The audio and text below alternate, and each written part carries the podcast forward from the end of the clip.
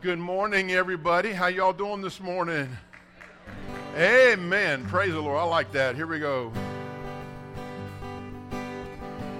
Sing with me. Stand up.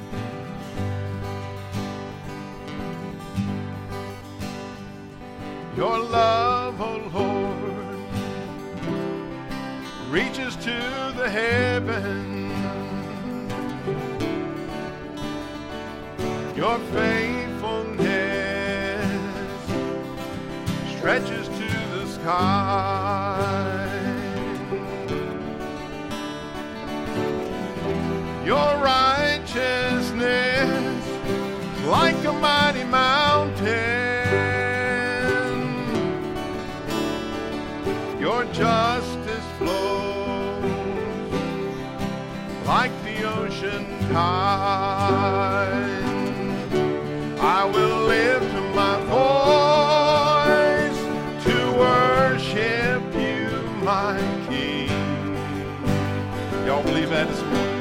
I will find my strength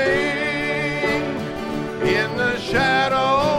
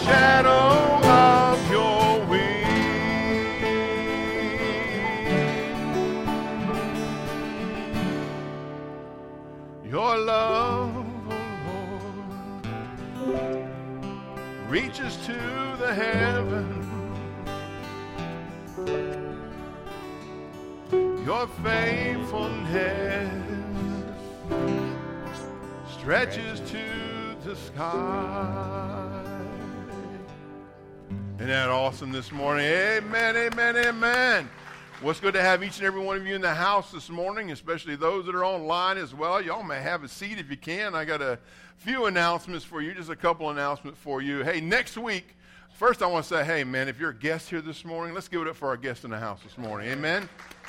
Thank you. Thank you for being here. And if you're here as a guest for the first time, just uh, there's a little card in the pew in front where you're sitting. If you would just care to fill that out and uh, it at the end of the service as you leave, there'll be uh, offering plates at the door. You just drop it in that offering plate.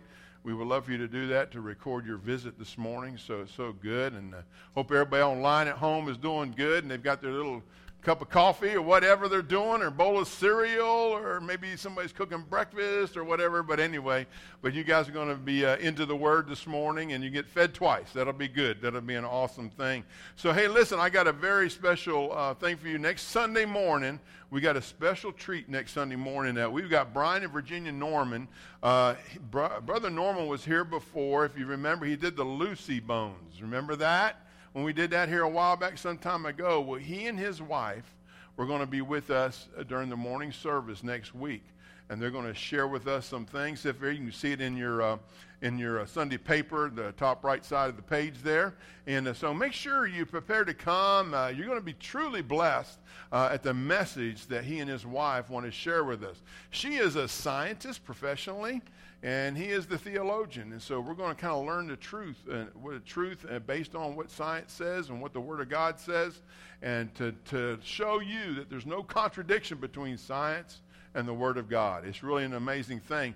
So just, uh, man, share with your friends. Uh, uh, uh ask people to come online and watch next week. We'll have it online as well. Uh, but then we ask you to come prepared. Uh, we're going to take up a love offering at the end of the service for them. And uh, so we just want to encourage you to come and be part of that next week. It'll be a great, great time, all right? Our stuff the bus is kind of over. Uh, we got a little bus out there. If you have some uh, remnant supplies for our kids at school, just make sure you bring them by. You can bring them by here, especially like on Wednesday night when we're here. And the doors will be open. You can drop it in there if you haven't been able to do that. Uh, also, just want you to know uh, the ladies last week in uh, Women of Worth on Wednesday night, how many uh, backpacks did you guys stuff with school supplies? Like many. 24. So we got 24 backpacks that have been supplied uh, for Magnolia neighborhood. And uh, so, isn't that awesome? And Aaron, was it Aaron Woods? Heron. Heron Woods is another uh, neighborhood that we've supplied some backpack supplies for some of the children because after all, they're going back to school real soon, right? So I think, what, August 20th, they're supposed to go back, I believe. So anyway, it's all good. So um, everybody happy this morning? Some of you I can see smiling, and some of you I can't, and I understand that. So I'm sure you're smiling underneath. So uh, that's really good. Well, I tell you what, let's all stand up. And when you stand up, I want you to turn around and wave to everybody online back there. That would be, they would love that this morning. uh, Brother Bill, I don't think they'll see you back there, all right? all right, let's sing a little bit. I love to tell the story of unseen things above, of Jesus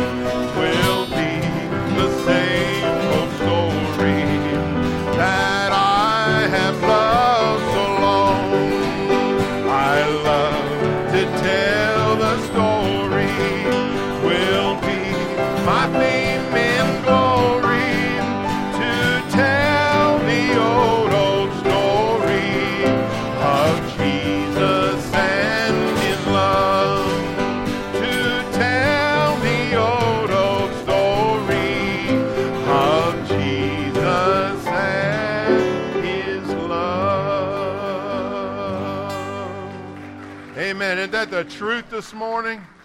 And it's the truth this morning, man. Uh, to tell the old, old story of Jesus and his love. I have a maker. He formed my heart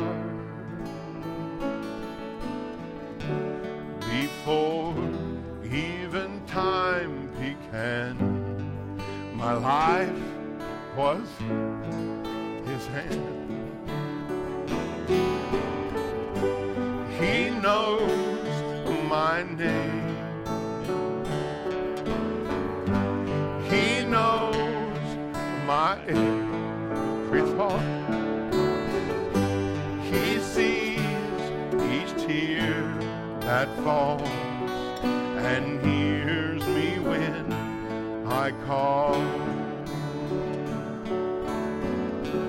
I have a father. He calls me his own. He'll never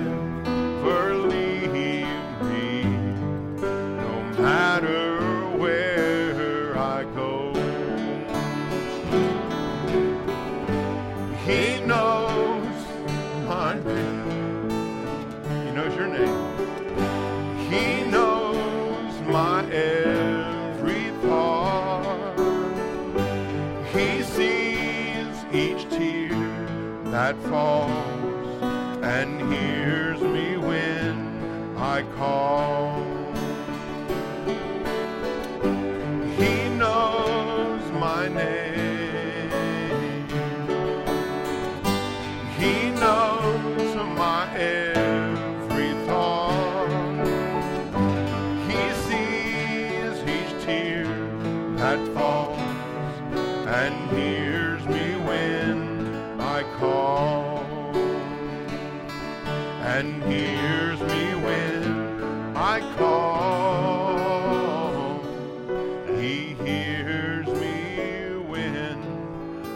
I call. Y'all believe that this morning? Mm. Let's do that song again. I just like that. And I want you just to worship the Lord as we do this song. I have a maker. Listen to it. He formed our hearts. Think about that. Before even time began. in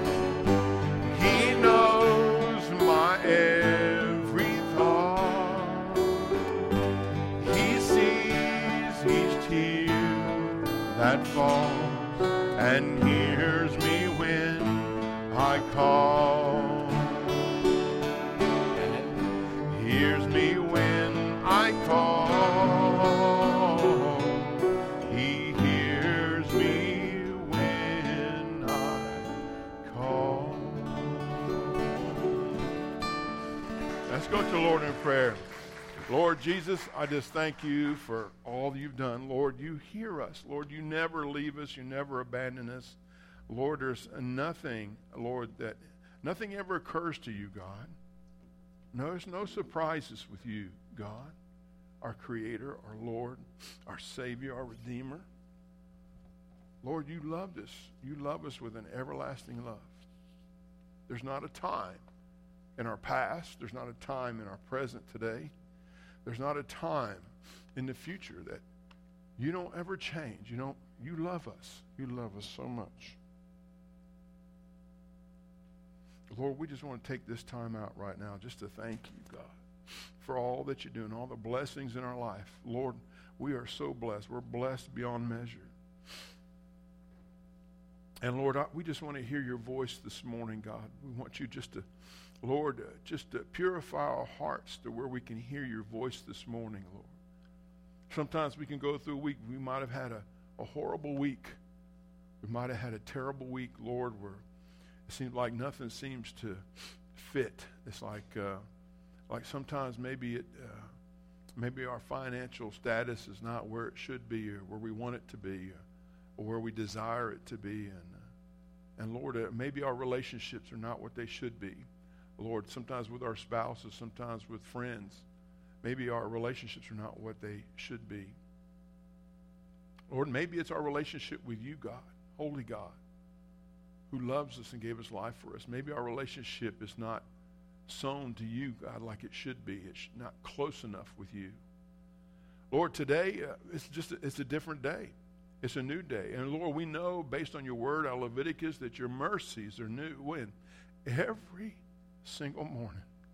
And Lord, it's my prayer, God, that you would just do your perfect work in your house this morning, in this house, in the house, the temple, our bodies, Lord, whether we're here in this sanctuary or whether we're at home or watching online. Lord, that you would visit us Visit the most central part of our hearts and our minds, God, and speak your truth into us this morning that we might hear from you, O holy God. Lord, we thank you for this time. None of us in this room, including this pastor, are perfect. None of us are perfect. That's why we needed a perfect Savior.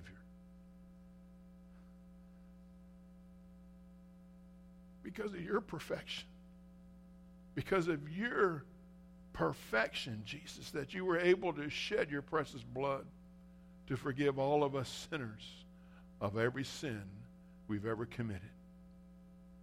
Lord, may we never lose the joy of our first love, as the book of Revelations teaches us.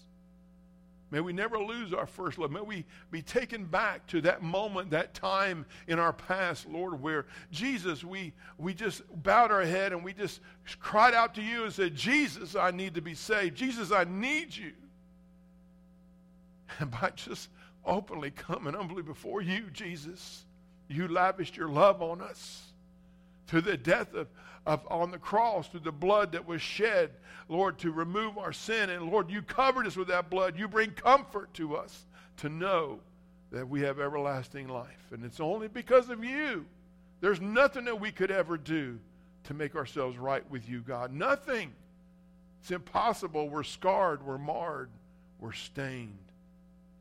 But Lord, you send the perfect one, unstained by the world full of holiness, God, to be the lamb that was led to the slaughter on our behalf.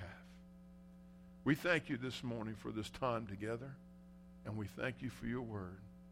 I pray if there's anyone here today that's never, there's never been a time in their past, like I've mentioned, where they've asked you to be Lord and Savior of their life, that maybe today would be that day.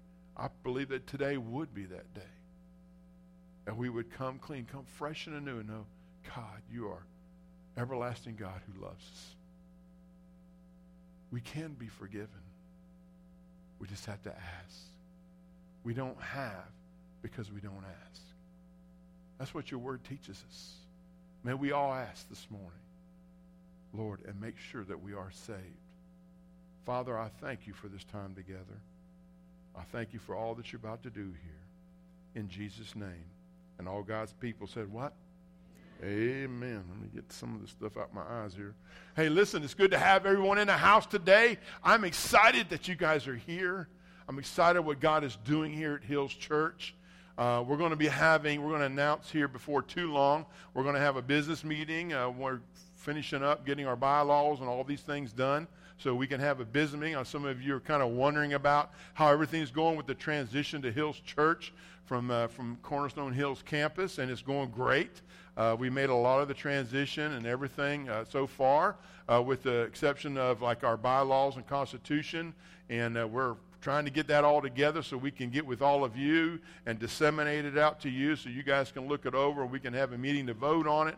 And we need to do that, I think, was it 60 days after we get our incorporation, and we have been incorporated. So we're, going, we're doing that. So just keep praying for us as we do that, as the leadership team come together, and we're trying to make decisions on behalf of what's best for this church, this church body, the, the Hills Church. That's all of you, Hills Church. And so I just think it's so awesome. So we've been talking about, and one of my big things that I've been trying to do the last couple weeks is to try to share a vision. You know, our vision at Hills Church is to, to love God with all what? Our heart, our mind, our soul, our strength, right? Everything that we are to love God and to do what? And to love others, what? As ourselves. To love our neighbors, right? Until we do what? Till we reach the unity of the faith here on earth and in heaven ultimately, right? That's the vision. That's what we're trying to do. Love God, win others to, to Jesus Christ. And the mission of the church is to believe, belong, and become. How many of you remember what believe stands for? What is it? Believe in who? Believe God, right? And if we truly believe God, what do we do? We worship Him. And how do we worship Him? Just what I just said. Matthew 22, 37 says, Love God with what? All your heart, all your mind, all your soul, everything that you are. That's how you love God. That's how you worship Him. In fact, in Romans 12, it talks about in Romans 12 that we are to present our bodies. I see bodies in here this morning, right? There's blood flowing through, them, right? You got blood pumping through your bodies, right? And he says you are to be a living what? Sacrifice. Holy and acceptable unto God. That's what he's that's what he's called all of us to be. That's true worship. It's a lifestyle of how we live our life every single day as we walk the walk and we talk the talk. We live to glorify the King of Kings and Lord of Lords, Jesus Christ. That's our whole mission in life. We're to do that. We're to do that. And then, the, secondly, we talked about belong. Where do we belong? Together, right? So we belong together, and we talk mainly about discipleship in that. Remember the three chairs, right? We had the table. What, what does the table represent? The church. And, uh, and there's one chair at the table that belongs to me. I'm the dude with the what? The food, right? The food, the Word of God. I'm the dude with the food, right? I deliver the food. I deliver the goods to you. That you would hear the Word of God and that you would feed upon the Word of God. There was another chair. The first chair was called the seeker chair. Those are the people that come in. That may be a, you may be a guest here this morning. You may not know Jesus as your Savior. Most of the seekers that come in don't know Jesus as their Savior, but they're seeking, they're trying to figure it out. They're trying to find out who is this God? What has this God done for me? What has this God done for everybody else? Why can't I sense His presence? Why can't I know that He's here? I feel so empty inside. And you're trying to discover who Jesus is and who God is in your life. That's that seeker chair. And then there's another chair it's called the new believer chair. It was the second chair. It's the person who puts their faith and trust in Jesus for salvation. And they're brand new little baby Christian. They're born again, the Bible says. Born from where? From above. Spiritual birth. We all need a spiritual birth because, listen, we're spiritually dead when we're born. We have a hole. It's in our life because of what happened back in the Garden of Eden, Adam and Eve. They ate the forbidden fruit. God told them not to eat of that fruit, or they would surely die. And so they ate of that fruit, and sin enters into humankind, to mankind. Sin enters into their life, and everybody born is born into a life of sin. This is why you can look at a child and say, Don't do that. A little baby, don't get that cookie out of there. Where does he learn to do that? Because listen, we are lost without hope in this world when we're born into this world. We have a dead spirit. We're a living body. We're, we have a soul. It's who we are, a personality. But we have a dead spirit. And this is why Jesus had to come. Jesus had to come to give his life as a ransom for all of us so that we would be born again, born from above. When we receive Jesus and his death on the cross for salvation, listen, we come to know Jesus as our Savior. He takes all of our shame. He takes all of our guilt. He takes all of our failures. He gives us forgiveness. He takes all of our guilt. He gives us grace, as we talked about last week. He gives us everything that we need to be secured underneath His umbrella. That when you receive Jesus as Savior, the blood of Jesus that was cast out for out of His body for all of our sin, it covers you and it covers me when we see we, we receive Jesus as our Savior. So that when you live the rest of your life and God looks down at you, what's the first thing he sees? He sees the blood of his Savior Jesus, the perfect one, as a blanket over your body. Paid in full is what Jesus did on the cross. So I'm grateful for what that we belong to Jesus. We belong to him as Christians. Discipleship is what we do. In fact, in Matthew 28 20, he said, Listen, it's about teaching them to what? Obey all that I've written. And he said he would be with us how long? To the end of the age. Teaching, that's discipleship. This is what we do here. This is what we do in small groups when our church is meeting again, right? Hopefully soon. I hope soon it will be. I don't know, but I'm praying. The Lord, just lift this up and we'll be able to meet together again. And listen, and, uh, and that's what we do. We meet together. Whether we're in a house somewhere or in here, we do some Bible study, we pray. Listen, it's about belonging together. As Christians, we belong together. That's why he said in Hebrews not to forsake what? The assembling of yourselves together. These circumstances says we can still not forsake the assembling ourselves together. Those of you are here and you feel safe to be here and comfortable to be here, and I'm thankful that you're here. Those that are online, I'm thankful that you're there, but you're still with us. We might be disconnected, but hey, praise the Lord for the technology and what we have where we can come together every Sunday morning at 10:30 and Wednesday night at 6:30. We can do that. And I praise the Lord for that. Today we're going to be looking at our third and final uh, B for the, our mission statement. You've got believe, belong, and the next one is what? It's become. Become what? become servants of the Lord. You are to be a servant. God has called each and every one of us in the world today as Christians to become servants. We serve others. That's how we serve God, by serving others. That's called ministry or service. That's ministry. That's in Matthew 22 39 when Jesus said, he told, he said, you shall love God with all your heart, mind, soul, and strength. And he said the second commandment is just as important as the first commandment is to do what? Is to love your neighbor as yourself.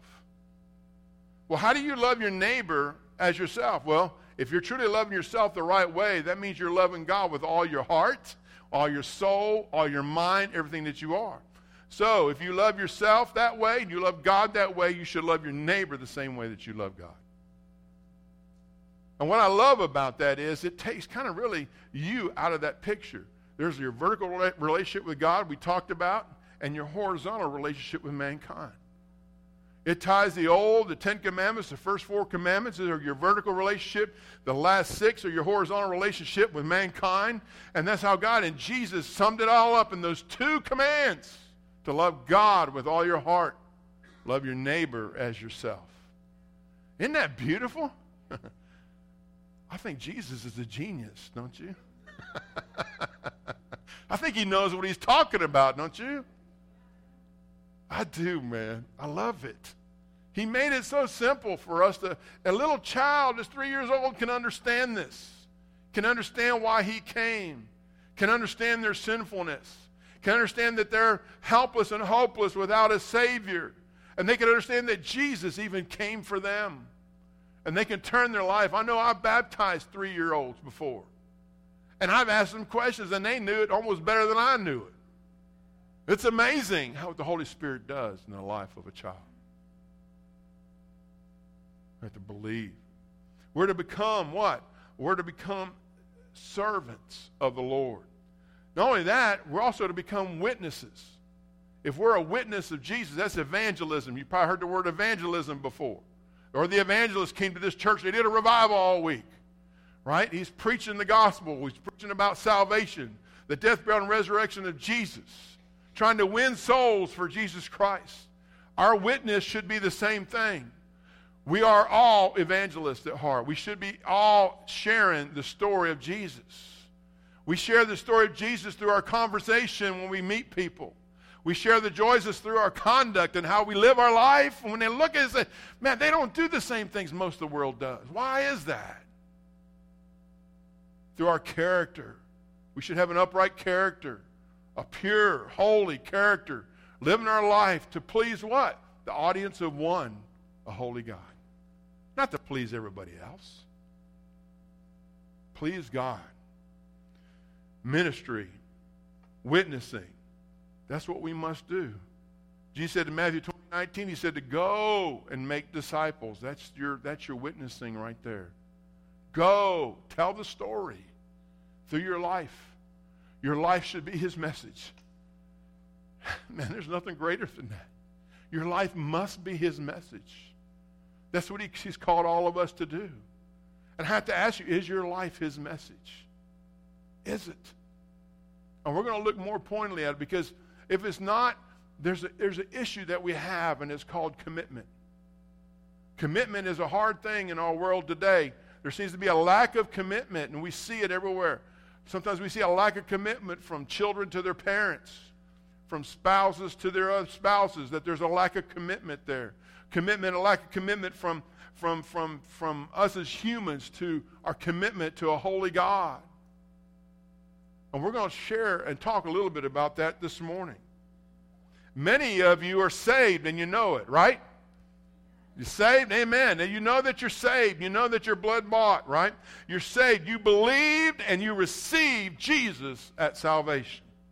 You trusted in his shed blood for the forgiveness of your sin. Man, if you've done that, you're saved this morning. You know that. Your position is secure in what? In his death and his burial and his resurrection. You're a Christian because of his death, burial, and resurrection. You believe that he had died for you. Your name is written in this book called the Lamb's Book of Life, as annotated in Revelation 21 and 27 and Revelation 3. Listen, verses 4 and 5 you know you are heaven bound. Amen? Man, I know I'm heaven bound. So here's a question I have for us today, and I want you to ponder. I want you to listen very closely to this question. Has there ever been a time in your life following your salvation experience that you personally made a personal, conscious commitment to making Jesus Lord of your life? Jesus came to seek and to save that which was lost. When we commit our life to Jesus Christ, actually, when we do that, we should be making him Lord of our life. But many times in churches today, we get saved by the blood of the Lamb, and he thoroughly saves you. The Bible says he seals you into the day of redemption. If you truly trust in his sacrificial death on the cross and his burial, his resurrection, he truly, and you truly believe in that, he saves you. But then we live a life where Jesus also requires for us, for him to be Lord of our life. Lord of our life. You watch them old movies from the Middle Ages. Lord so and so. Very respectful. Lord, submissiveness to the Lord. Jesus is to be Lord of our every part of our life. Everything. He's a Lord of our life. And so when I when I look at this, you know, are you willfully, are you deliberately, no matter what the consequences, have you made a definite decision to surrender all of your life and will to him as Lord? And this is a very pointed question because listen, and if anything, it'll probably stir all of our hearts in here this morning. We need to think about yesterday. Was Jesus Lord of your life yesterday? Was Jesus Lord of your life Friday? Was Jesus Lord of your life Thursday? Come on, go back. Wednesday? How about Tuesday? How about Monday? How about last Sunday? Oh, yeah, I was in church. right? Doesn't that happen sometimes? It does. It happens sometimes. So listen, think about it. See, we're talking about commitment here. It's about commitment. It's like a marriage. Like a marriage. It's not the world's marriage. The world's marriage is like this get married. If you're not happy, split up and go your separate ways. That's the world's marriage. That's the world. That's not God. God's marriage, listen, is covenantal. It's one where you have a covenant with a holy God. He's like your ultimate witness. He's like, God's intention for us in marriage is to stay together. There are situations that come up, I understand. And He made provision for that. But, but listen, when we think about commitment, there must be a commitment. There must be a commitment. When you get saved, there must be a commitment. Commitment. Have you made a total commitment to God as Lord? To do ministry, we have to be able to do that. If you don't have a total commitment where Jesus is your Lord, how's He going to speak to your heart and tell you what to do and where to go to be that effective witness for Him? If, you're not, if He's not your Lord, He's got to be Lord. I used to have my pastor up in North Carolina say, if he's not Lord of all, then he's not Lord at all. That's something to think about. It should stir your heart. See, commitment is a deliberate, willful laying down oneself, yielding, trusting, a full surrender to what? To Him. Amen? That's what it should be. In fact, remember Romans 12 1 that we talked about when we talked about believe? Listen what it says in there. It says, Therefore I urge you, brethren, by the mercies of God. Boy, God's mercies are new every morning, right? To present your what? Bodies, who you are, as a living and holy sacrifice, acceptable to who? To God, which is your spiritual, reasonable act of service of worship for you. That is so reasonable. Think about it. What did he do for you? man, he shed his blood for you. He saved your life. I think, I think all of us giving our life over to him in surrendership to make him to make him Lord of our life. I think that's something that we can do. Submit to the Lord. He is Lord. Whether you think so or not, he is still Lord. That's something else we need to think about too. In other words, he's saying here in Romans 12, you have entrusted your inside being deliberately, deliberately and willfully laying down oneself. You need to lay down your life for him unto someone else, right? As Lord of your life. Jesus, this is who we're talking about. Taking your hands off the wheel, so to speak, giving total control over to someone else. Jesus. Listen, you have have you surrendered all you are to Jesus Christ? Do you know him as Lord and Savior? Ministry requires this. There are different levels of commitment. Y'all know that? I mean, think about this. There are different levels. You could be totally committed today, right now in this room, totally committed today, and then the Holy Spirit will speak to you to do something else. Maybe a little greater, bigger, larger task, more of an impossible task, right? And it would cause you to think about your commitment. It would raise your commitment level of whether you do it or not. And so many times we'll be right here on this little plateau right here. Oh, I'm committed, I'm committed. Then all of a sudden, the Holy Spirit speaks to your heart and says, do this or do that. Now you've got to step back and reevaluate. When you shouldn't reevaluate, you just say, Yes, Lord. Every time. Yes, I'll do it. I'll do it. You have to surrender everything that you are. You either will or you will not do it. That means your commitment level will rise. Every time you either committed to it or not. Many people who are saved are committed to doing their own thing. They're out there doing whatever they want to do. They're committed to doing their own thing. Do you know that that's not even in the Bible? That's not even biblical. It's not scriptural. There's nothing in the Bible that says you should be doing your own thing. The Bible teaches through and through, cover to cover, you're to do His thing in every way. He wants us to do His thing. He's the Lord of all creation. Think about what He has given you and me. Man, He's given you life and breath and heartbeat and family and friends, church, family. He's given you salvation. He's given you so much kids, grandkids, great grandkids, some of you awesome, man, what God has blessed you so much with. Living in a country that's the freest country on the planet, even though it may not look like it. And the devil hates it. And he's trying to divide and conquer and destroy on every turn, trying to eliminate God from everything. We got to take a stand. So, my question for you today is listen, where are you this morning? Where are you this morning? Where do you find yourself? Are you saved but doing your own thing, your own way, how, what you want, what your personal preference is?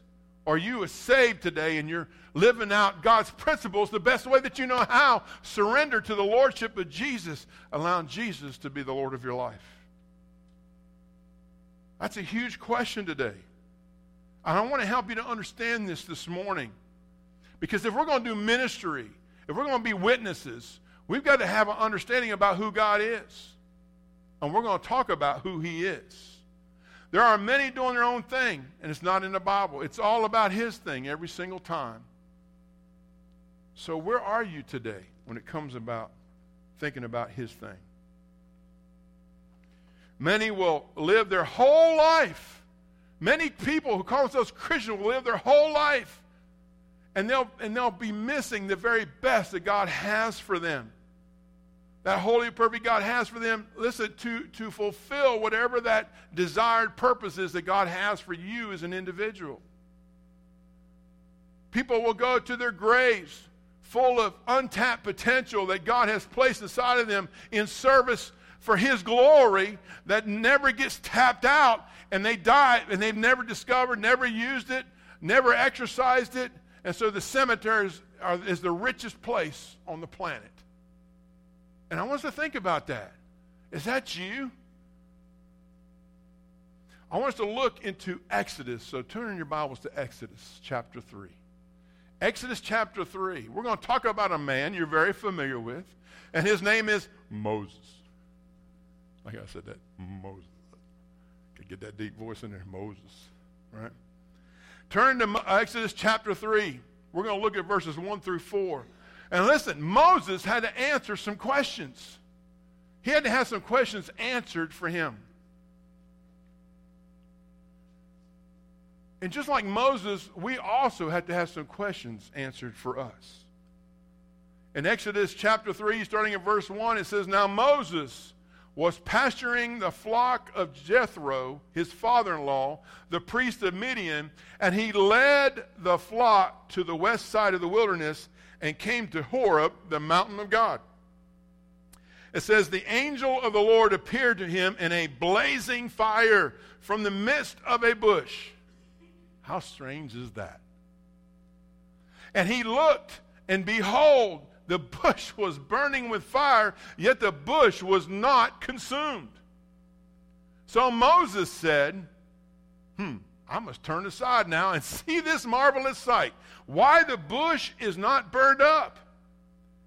And then verse 4 listen. When the Lord saw that he turned aside to look, God called to him from the midst of the bush and said, Moses, Moses. And what did Moses say? What will we say? here I am. Here, here, here, here I am, here I am. How will we respond to that? Now, Moses comes, think about Moses. Moses comes from the power and the influence of Pharaoh's household. Pharaoh, king of Egypt. We know the story. Moses, eventually, what happens? He grows up, he kills an Egyptian, and is sent out to the backside of the desert for some 40 years. This is right before we read this here in Exodus 3. He sent out to the backside there for 40 years. So think about this. He grew up in Pharaoh's household. Remember, he was found in the bulrushes, in the basket. Remember, they were pitching babies in the river because there were so many Jews, Israelites. And so Moses is in a basket, weaned by his mother, sent out, and then one of Pharaoh's daughters plucks him from the Nile River and becomes her child, basically, as he grows up in the influence of Pharaoh and his household.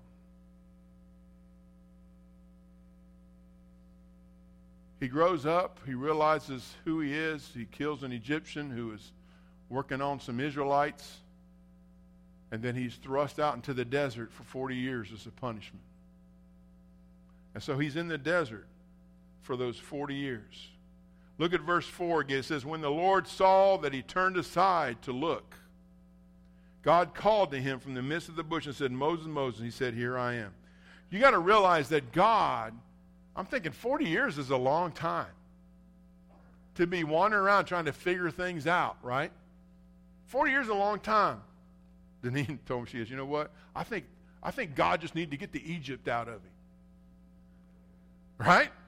I said, That's so true, honey.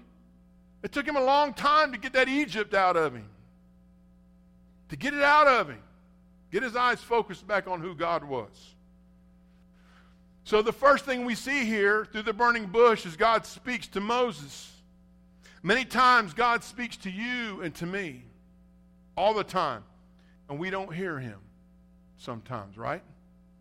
Sometimes we just don't, he's just hard to hear. Why? I'll tell you why. Because sometimes we get too busy.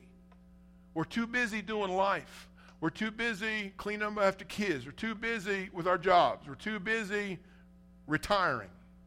We're too busy doing this, that, and the other, going to and fro here and there. We got all these deadlines. We got all these things to do.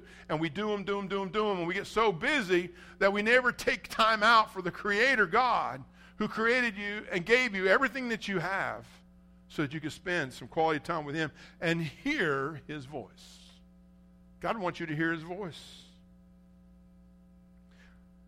There are serious ramifications, listen, to Moses turning to the bush and hearing God's voice.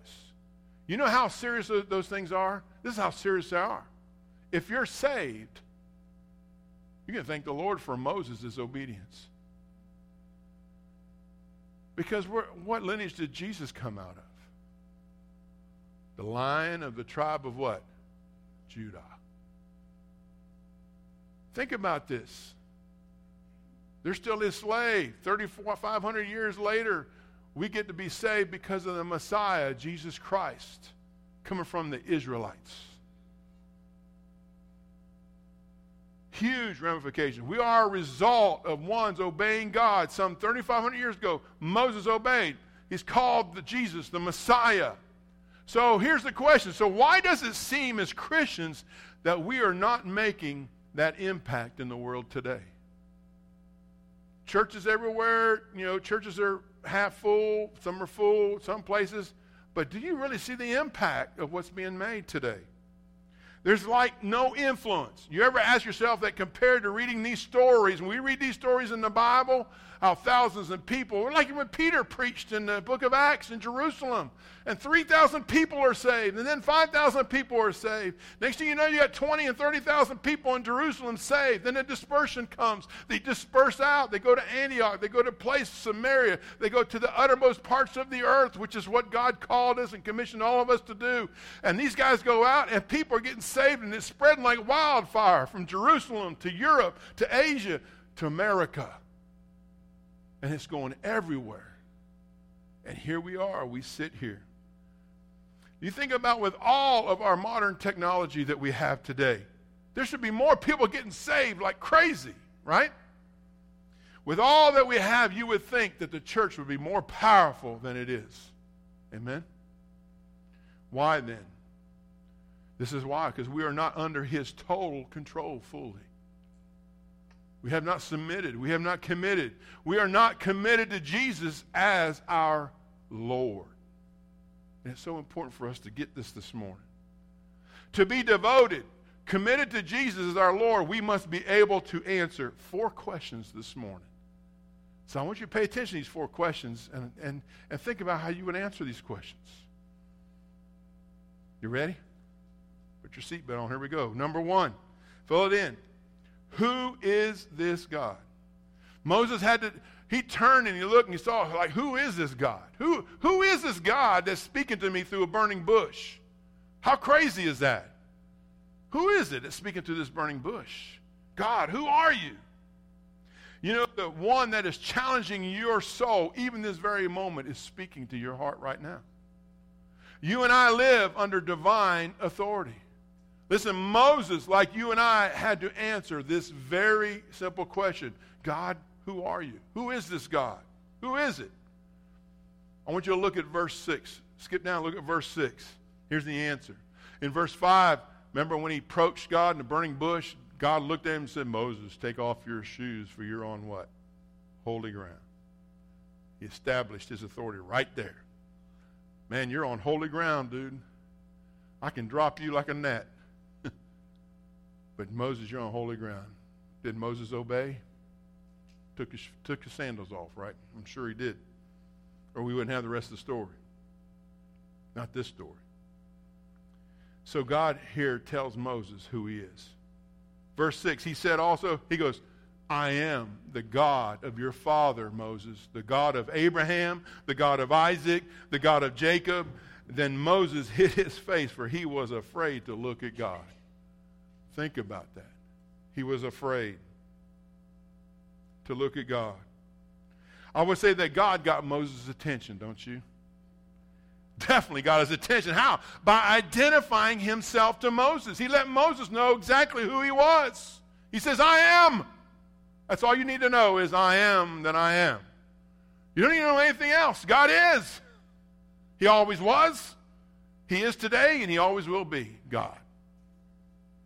That's all we need to know. Moses, like you and I, had to know first who God was. We need to know that as well. Who that was calling him. Have you been called by God lately? Maybe not like Moses. Maybe he's calling you in the inner chambers of your heart and you can feel him squeezing on your heart. Maybe he's speaking to your heart. Listen, man, answer. Relinquish control. Let him have it. Best advice I give you is surrender. You don't even need a white flag for that. Just do it. Right? Do it. Surrender. Most people have no commitment because they truly don't know who God is. Who it is that requires all authority in our lives. He requires all authority of us. He, he needs to be all the final authority. Four times God identifies himself to Moses. And once you see this, look at verse 14. Look down at 14. He said, God said to Moses, I am who I am. And he said, Thus you shall say to the sons of Israel, I am has sent me to you. That's what we're supposed to tell the Israelites, right? Look at verse 15. God furthermore said to Moses, Thus you shall say to the sons of Israel, The Lord, the God of your fathers, the God of Abraham, God of Isaac, God of Jacob, has sent me to you. This is my name forever, and this is my memorial name to all generations, including 2020 generations today. Hasn't changed. Look at verse 16. Number four, Go and gather the elders of Israel together and say to them, The Lord, the God of your fathers, the God of Abraham, Isaac, and Jacob, has appeared to me, saying, I am indeed concerned about you and what has been done to you in Egypt.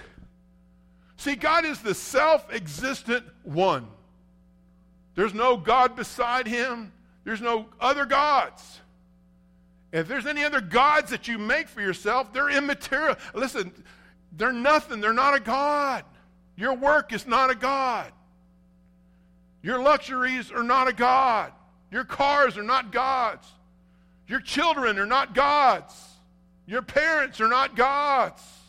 There's only one God, and we're to worship Him in spirit and truth.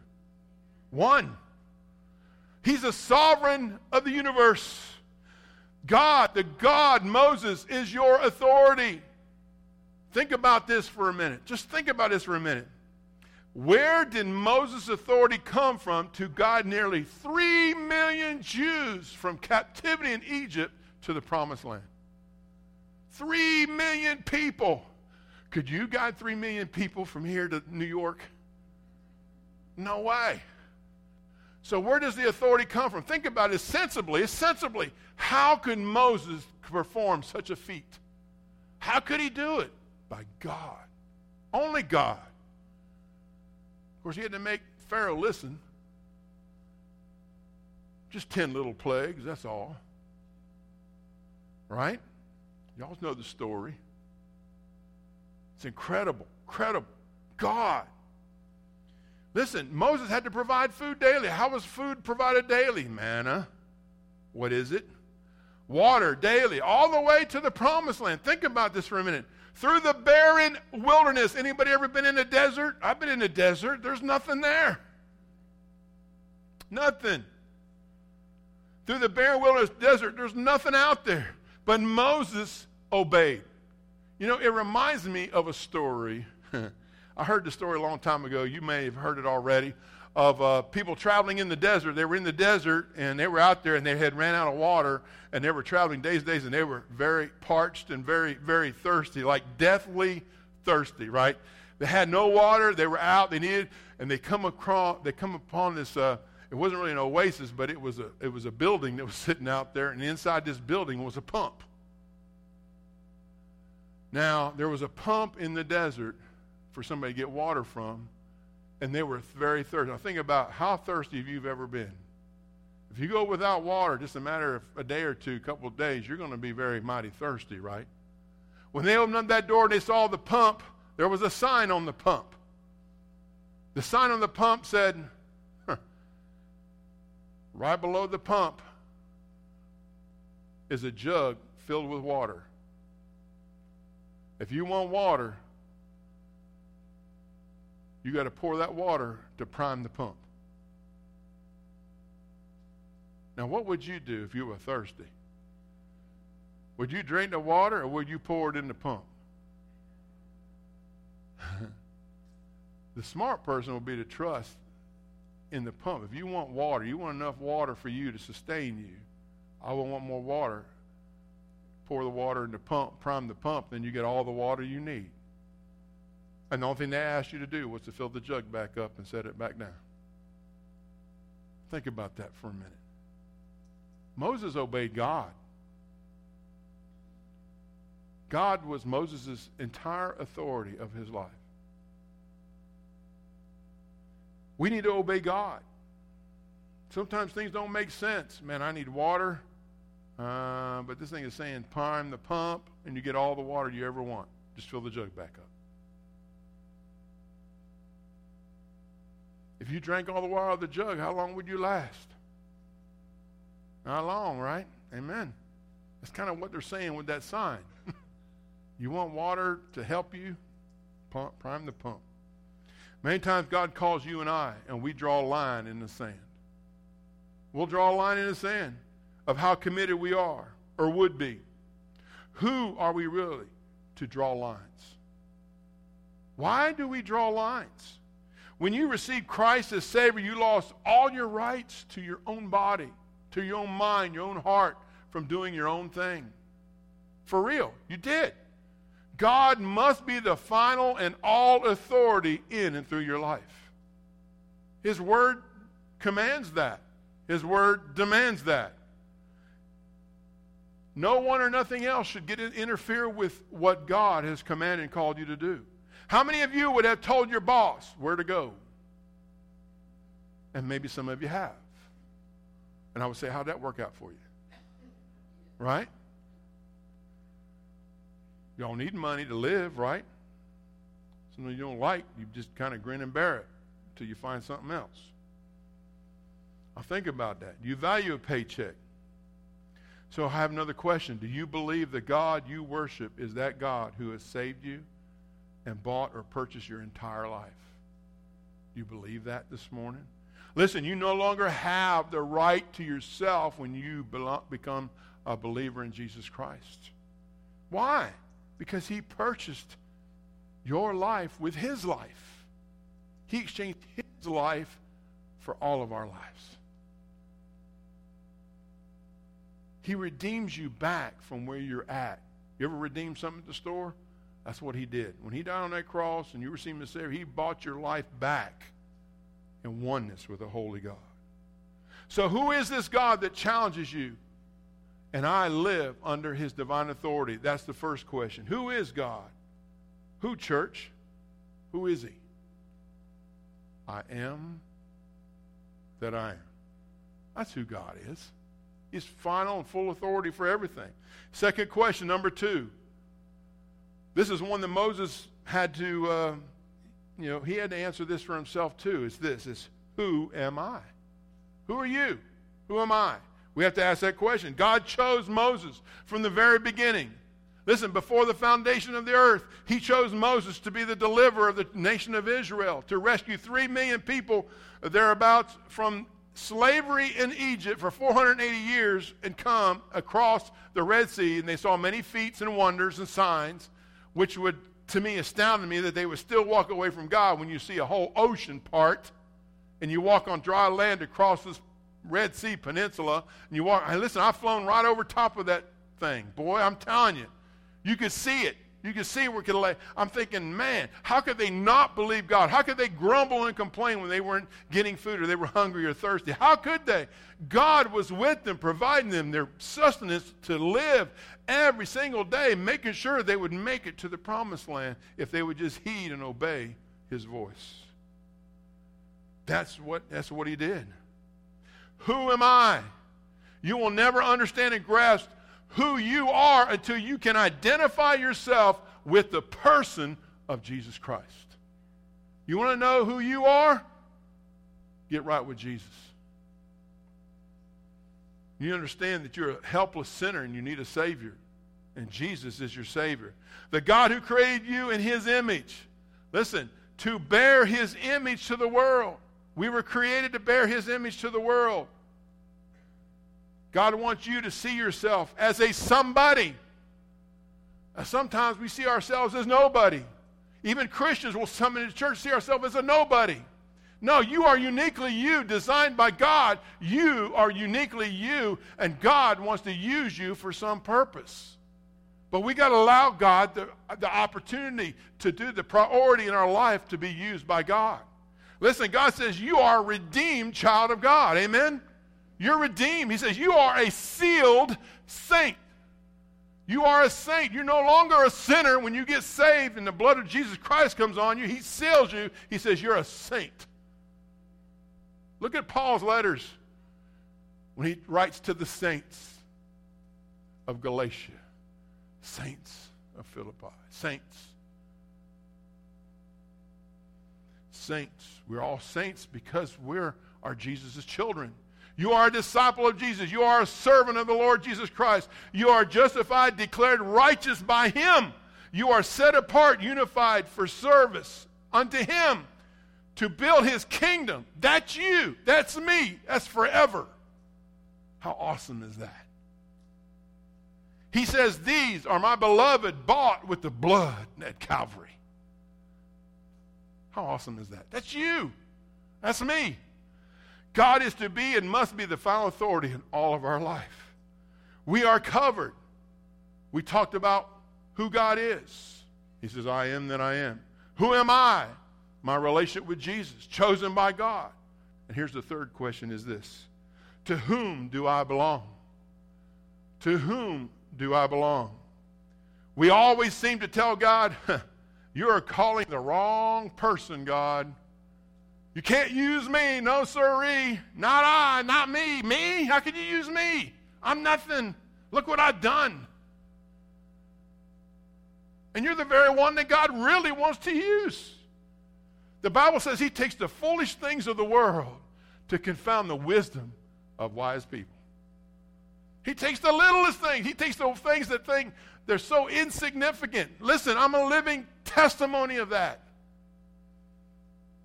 God takes the foolish things of the world to confound the wisdom of the wise. It's amazing what he does. Who brought Moses into the world as a baby? God did. Through the bulrushes, God did. You see, God made Moses ready. God was making Moses ready to rescue three million people from the captivity of Egypt. He thought he doesn't want to do no less for you than he did for Moses. But we got to give him a chance, give him an opportunity. God is going to send him back to Egypt to free his chosen people here. That's what Moses' task is going to be. And Moses is like, What? Listen, listen, he didn't, he didn't feel he was even capable of doing that. Listen to what he says in Exodus 4, verse 10. Then Moses said to the Lord, Please, Lord, I have never been what? Eloquent. Think about this for a minute. Is this a picture of you sometimes? I'm not eloquent. Neither recently nor in time past, nor since you have spoken to your servant. Listen to what he says. For I am slow of what? Speech and slow of tongue. God takes the foolish things of the world and confound the wisdom of the wise. Listen, most of you don't even know this. When I grew up in fifth grade, man, I had a stuttering problem. I had such a stuttering problem that I couldn't even talk to anybody. I couldn't get it out. It wouldn't come out without stuttering, and then it embarrassed me. Fifth grade teacher had me stand in front of class with a history book. First word was the with has a T in the front. I'd stand there tongue tied. I couldn't say it, couldn't do nothing. What happened? Yep, kids started laughing at me. Kids started laughing at me. You know what happened to me? I became introverted. Can you imagine that? I'm telling you, can you imagine that? I was introverted, man. I was the shy kid. I was kid didn't talk to nobody because I could not speak. I couldn't open my mouth and say two words without stuttering. You know, I carried that into the military. In the military, man, there were times where I just could not speak. I kept pressing on, persevering, kept moving on. Man, I worked in the most elite battle staff in the entire world forces with the Joint Special Operations Command. I worked on a battle staff of special operations, and I would have to get up in front of four-star generals. Philip, four, I'd get in front of four-star generals, right, and had to give a briefing. And listen, and there were times when I'm sitting there, and I got four four-star generals sitting in front of me, Joint Chiefs guys, and I'm giving a briefing about how we're going to do these ground activities for an airfield seizure somewhere. You know what would happen to me? I would start briefing, and then there would be certain words would come up, and I'd lock up. You know how embarrassing that was? You know what God did, though? I was saved at that time. He'd give me another word. Just that quick. Different word. And you know, and not one time those generals ever said anything to me about it. They probably noticed. They probably noticed where I'd get hung up. But they were gracious. They were good. I'm thinking about Moses, you know. Lord, I can't I can't even speak right. Listen what God does. Come on. I'm standing in front of you as a living witness of what the power of God can do through you. Don't tell me you can't talk to people. Don't tell me you don't know what to say. Truth is, none of us know what to say truly. We got to depend on God in us. He's got to be the final authority. You got to get underneath God and let God be God of your life and let him direct your life and listen. He will listen, you will reap blessings and benefits and everything. In the good times and the bad things, he'll never leave you, forsake you. He was always there to see you through and to give you a word and to give you something to make, bring glory to his name every single time. It's amazing what God has done. It's amazing what God is still doing. I think about what he's doing here at Hills Church. God is doing an amazing thing here, even though it's in the midst of COVID. Listen, we've been doing some great things here. Man, we just did a bunch of backpacks for a neighborhood that's a low income neighborhood to give to kids so they'll have backpack supplies to go to school with. Praise the Lord. And we put little tracks and things in there to help lead them to Jesus. Praise the Lord. We need to do that. I want you to write this down. I, I think I put it up there. I got a little quote here I thought was really good. I don't even know who wrote it. It says, God will never lead you where his grace cannot provide for you or his power cannot protect you. Think about that. God will never lead you where his grace cannot provide for you or his power cannot protect you. Leave up there for a minute, Danny. God will never lead you, think about this, where his grace cannot provide for you. It's by the grace of God I can stand up here and be your pastor.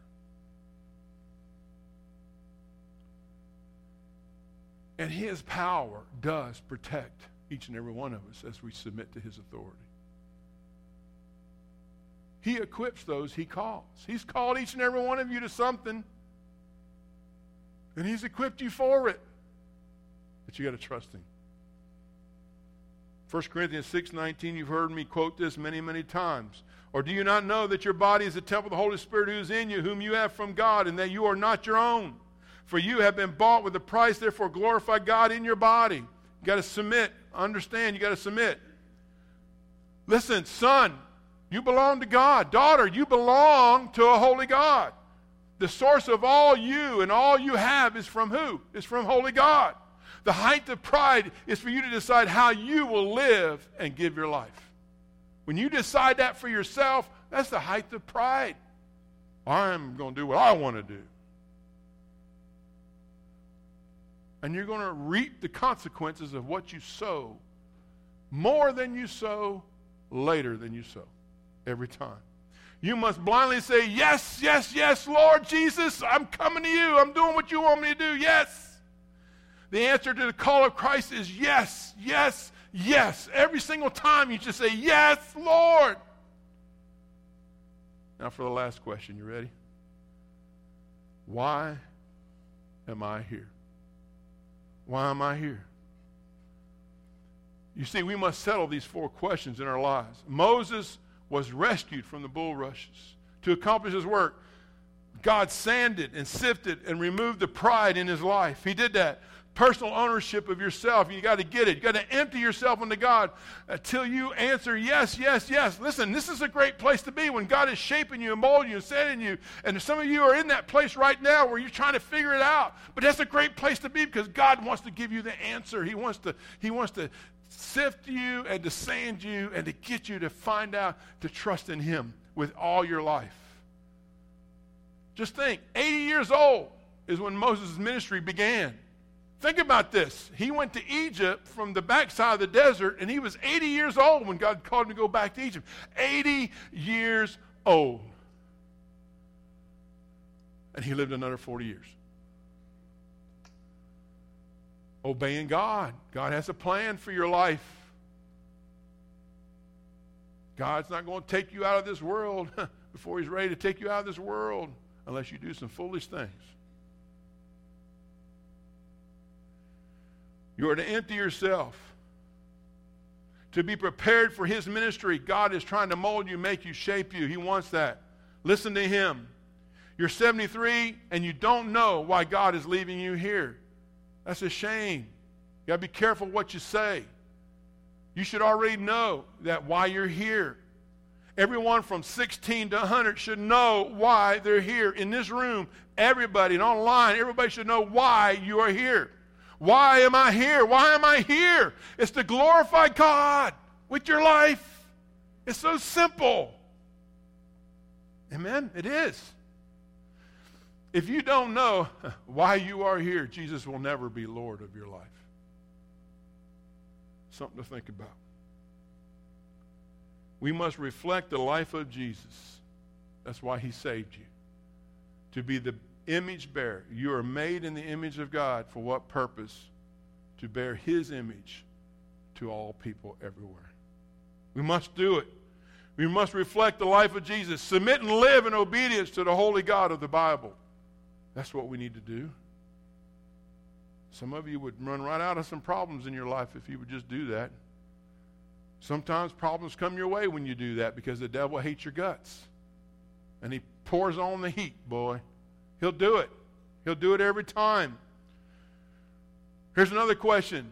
If the God of the Bible is your God and He created you, amen? And He gifted you, amen? and He saved you, amen? He redeemed you, empowered you to glorify God, then what right do you have doing as you please? You have no right to do what you please if God is who He says He is and who you say He is in your life. Quit doing what you want, what you desire. Do what God desires for you. God challenges all of us to go, to do, to give. Uh, on and on and on. Ministry, witnessing. In our conduct, our conduct should be about God and Jesus. Our conversation should be about God.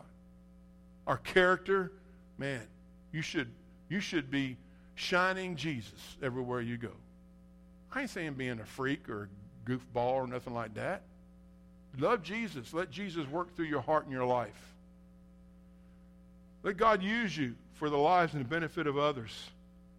That's how you serve the living Lord. Wherever He leads, you should say, I'll go, right? The moment you trusted Jesus, He became your life for eternity. How awesome is that? How are you going to keep from Him your commitments? You can't keep your commitments from Him. Listen, don't keep from Him your commitments. Commit to Jesus. Let He be your sole commitment. And when you do that, all your other commitments that you have to have will fall in line because you go and do what God leads you to do. God's not going to lead you down a path of wrong direction. He always leads down the path of what's best for you. Let God lead you down what's best for you. You become what? To ministry, service. You become what? A witness, sharing Jesus. Believe God, worship Him. Folks, this is our mission. Believe God, worship. Belong together. Man, let us learn together. Is what we're doing here this morning. Why? Why do we learn? To do what I just talked about today, to become what? Become his servant, leading others to what? The cross of Christ. Being light in a very dark world. That's getting darker every day. Are you going to be that light? You may be, listen to this, folks. Listen. You, you, all of you, may be the only Jesus that a person will ever hear or see. You. We got a whole community. Some of you live in this community. You know how many people are in this community? About 14 to 20,000 people in this community. How many of them know Jesus? How many of them know Jesus? How many of them does Jesus know them? That's the real question. So, with every head bowed and every eye closed. Father, we just thank you for this time we can come together with you right now. Lord, like I said, we may be the only Jesus that somebody will ever see, ever, in this life. And Lord, I can't assume everybody in this sanctuary knows you as Savior of their life. I pray that everybody knows you as Savior. But Lord, you know who's your sa- uh, who you've saved. You know who, uh, Lord, is not uh, their Savior. You know who it is.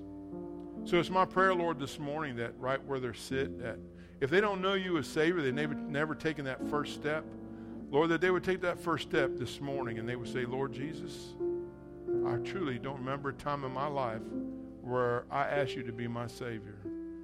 But Lord, right now, I feel that you're pulling on my heartstrings and that I, Lord, I want you to be my Savior this morning. So if that's you, just pray a simple little prayer. I can't pray you into heaven. Only you can pray you and talk to Jesus with a sincere heart and know that you're going to heaven for sure. Just somebody say, Lord Jesus, I'm nothing. Lord Jesus, I'm a sinner. Lord, I come to you because I believe and know that you are my Savior.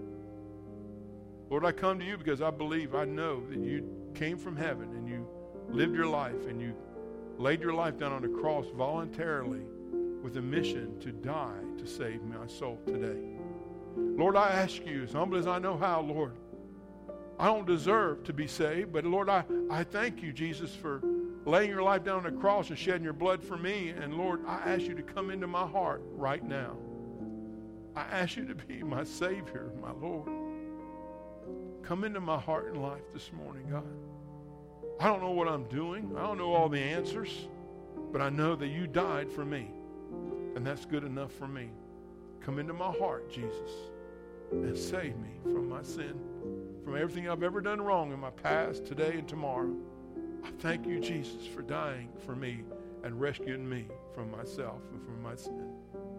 I trust you right now. I turn my life over to you, Jesus, and I turn it around to chase after you, God, so that I would become the servant you've called me to be, so I would become the witness you've called me to be. Lord, come into my heart, Jesus. I thank you for saving me this morning. And Lord, there are people here that are saved. But Lord, they've been saved from the very beginning. But Lord, it's another thing that they may, maybe have never ever come to you and say, Lord, I want you to be Lord of my life. Lord, lead me and guide me in what you would have me to do. Lord, i am 70 years old. I'm 80 years old. I'm 60 years old. I'm 50 years old. And Lord, I, I really don't know what I'm doing. And Brother Phil kind of pointed out some things. Lord, forgive me this morning for not hearing your voice or not taking time to hear your voice. But Lord, I'm answering to you right now. God, use me. I know who you are. I want to know why I'm here specifically. And God, I ask you to forgive me for not asking that question this morning. Come into my heart, Jesus. Forgive me of my sin. I know that you are faithful to forgive me of all my sin and cleanse me from all my unrighteousness. I ask you, Jesus, right now as a believer, Lord, here I am. Send me. Use me. Whatever that looks like. Father, I thank you for all these folks in here, all the folks online. It's my prayer this morning, God, that they would take your word seriously and do a self evaluation of themselves. Lord, I don't want nobody to go to a grave half or three quarters or 99% full of potential that they never used because maybe they just didn't understand. But Lord, today we can understand because your word is so clear. You told Moses, Lord, you told Moses, you tell us the same thing. May we turn our eyes and hearts to you, and may we walk in the way that you called us to walk. Father, I thank you for this glorious day. I pray, Lord, that you lead us and guide us. Provide us with every opportunity to make much of you to somebody else once we walk through those doors to leave. Use us for your glory until we meet again. I praise you in Jesus' name. Amen. I love y'all. Thank y'all. It's kind of a tough message this morning, but it's a good message because if we want to do ministry, we want to do witnessing, we want to be the church God has designed for us to be, then we need to really seriously think about individually and collectively what God has called us to do. I have cast a vision. I've given you the mission. Now, what are we going to do with that? And we got a lot of people out there that are dependent. God is dependent on us to reach those people. We're his mouthpiece. Amen. I love you all very much. Uh, if any of you made a decision, I would love to meet with you as we leave here today. If you made a decision to trust Christ as your Savior, I would like to know that. It would be awesome. I want to help you on your next steps, okay? Amen. I love you. Give it up for Jesus. All right. Amen. You guys are dismissed. Sister Barbara, play us on out of here. That'd be good. Thank y'all.